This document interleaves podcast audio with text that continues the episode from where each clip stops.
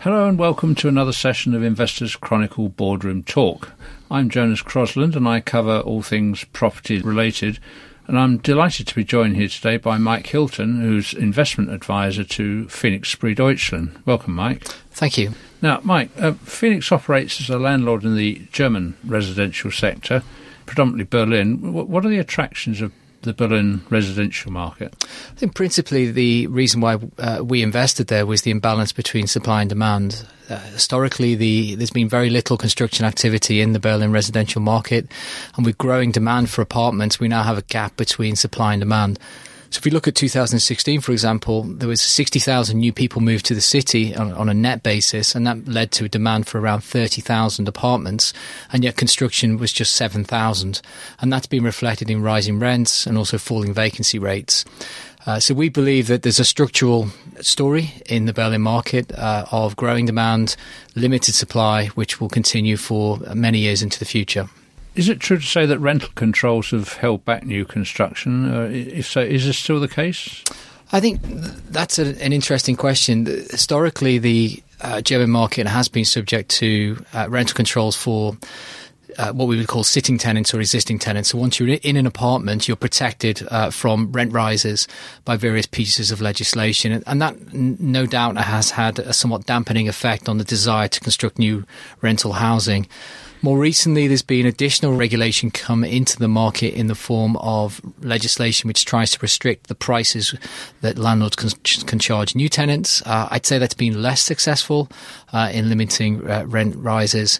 Uh, but nevertheless, I think probably the biggest uh, risk or the biggest challenge that uh, any landlord faces operating in the sector is the changing legislative environment and changing regulations the government are trying to walk a middle ground between trying to protect tenants from sudden sharp rent rises, which we think is is sensible. At the same time, they must recognise they have to pro- provide incentives for landlords and investors to invest in property and improve and make good and make new uh, properties for people to live in. Yeah. So if rents can only be increased on new leases, um, presumably this gives you a considerable uh, reversionary element. Yeah, that's correct. If you look at the, our own uh, metrics, we have a considerable gap between the rents that we achieve on a new lease and the rents that our average tenants are paying. Typically, it's around 35 to 40 percent is that is that gap, and that's what gives us a lot of embedded growth in the portfolio because naturally over time, as tenants leave, and tenants leave on average every seven or eight years, uh, we will be able to relet the unit at the market rent and see a, an increase in the rent for that apartment, which then feeds through into our rental income for the fund. Now, rental has always been a, a preferred avenue in Berlin. Uh, are there any signs that um, it's more interested in buying apartments? Yeah, we see growing demand for what we call condominiums, which are single apartments. So traditionally, the market was dominated by blocks of rental uh, properties. So there'd be between 20 and 40 apartments in a, in a single block, and those blocks would be traded be, uh, between institutions.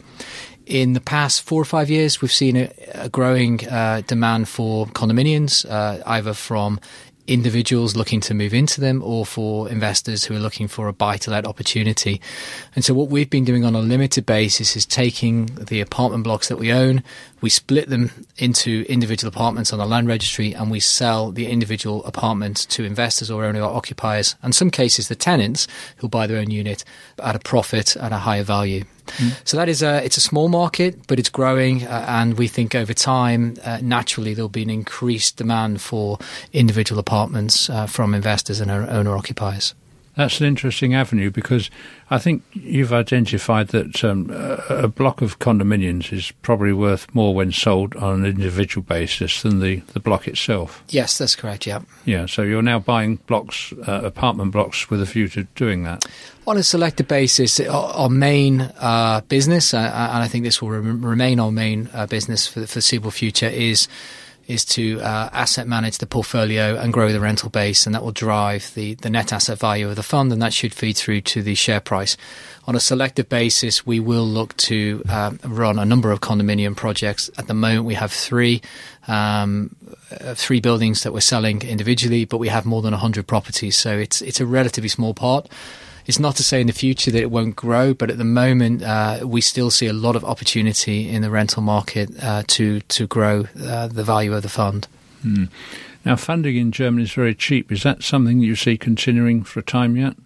we are definitely benefiting from an era of low interest rates. So our borrowing costs are extremely low. So when we started uh, the uh, the business 11 years ago, we were borrowing money at five and a half percent.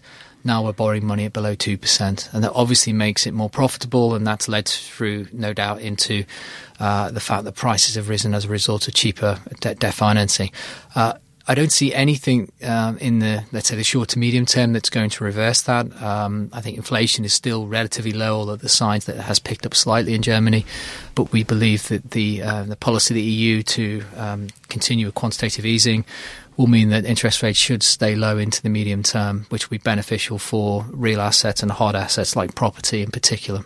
And of course, you're operating. You're lucky to be in a market that, uh, what should we say, is relatively uh, protected or divorced from the the, the, the, the troubles that we've had over here with um, uh, Brexit, etc., etc.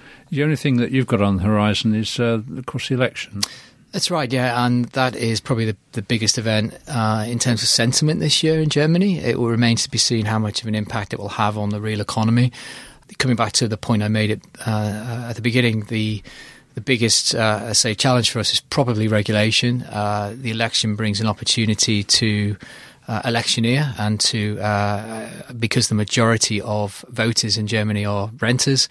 Housing policy is, is one of the key campaign uh, messages that the politicians like to put out there. So w- w- it's possible we will see certainly some rhetoric about uh, increasing regulation, which potentially some of that rhetoric could feed through in one year or 18 months' time into into further uh, controls uh, on, on, on the rental market. But um, we take a, a sort of higher view and say that if you're not building enough housing and if you have increasing demand, that ultimately that is still a good macro bet that the government can try at the edges for price controls and rent controls. But ultimately, um, if more and more people are moving to Berlin because it's emerging as a true capital city uh, with growing uh, uh, cultural and technology and media industries, then we believe that can only lead in the medium to longer term, it can feed through into higher real estate prices and property prices. Mike, thanks for coming along today. That's no problem at all. Pleasure. Thank you.